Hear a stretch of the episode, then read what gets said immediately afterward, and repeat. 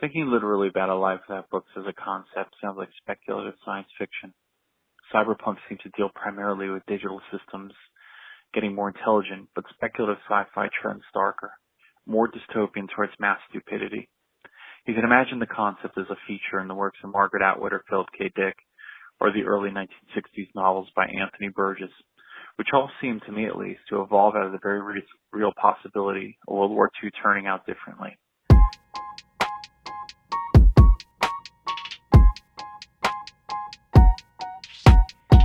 Hi, I'm Michael Lee Nierenberg. I live in New York. I've done some documentaries, a few music videos, and art films.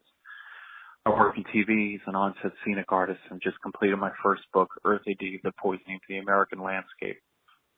It's an oral history that profiles two legacy environmental disasters in two different parts of the country. Oral history is the only literary genre that does need an introduction.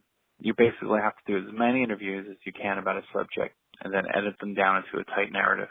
It's documentary on paper. Thinking literally about a life without books as a concept sounds like speculative science fiction. Cyberpunk seems to deal primarily with digital systems getting more intelligent, but speculative sci-fi trends darker, more dystopian towards mass stupidity.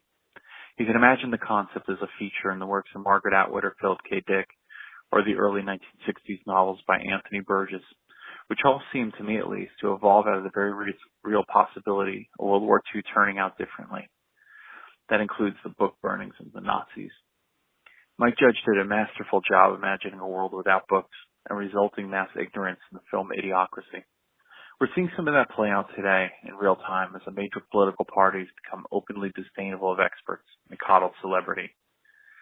If we did live in a world without books, I can imagine myself being a link in an underground book chain it would be most successful if it were set up like the internet with decentralized nodes to route around book busts. A certain amount of success would depend on an encrypted, anonymous dark web type network being in play. If there were no digital networks to work with, we'd probably just develop an analog whisper system to quietly pass books along. I don't know how promoters manage to throw raves today, but in the 90s it was very word of mouth. You'd have to call a phone number to get the location and password. It wasn't my favorite type of music, but I liked the surreptitious nature and entrepreneurial spirit of it. It's a lot like drugs. I bought marijuana for about 20ish years during the height of prohibition. And what you figure out is that there, if there is a market demand, free enterprise will take care of the rest regardless of laws. It's not something I would worry about because I may be naive in this way, but I believe the majority of people on the planet read books to some degree, or at least recognize the use books play in the science of keeping us alive. Again, my name is Michael E. Nierenberg, and the book we've not been discussing is AD, The Poisoning of the American Landscape and the Communities That Fought Back. It's published by Process Media, and it's by far the most engaging book on the environment you'll ever read. It's available at nearly every online bookseller, and I hear some physical bookstores as well. Thank you for listening.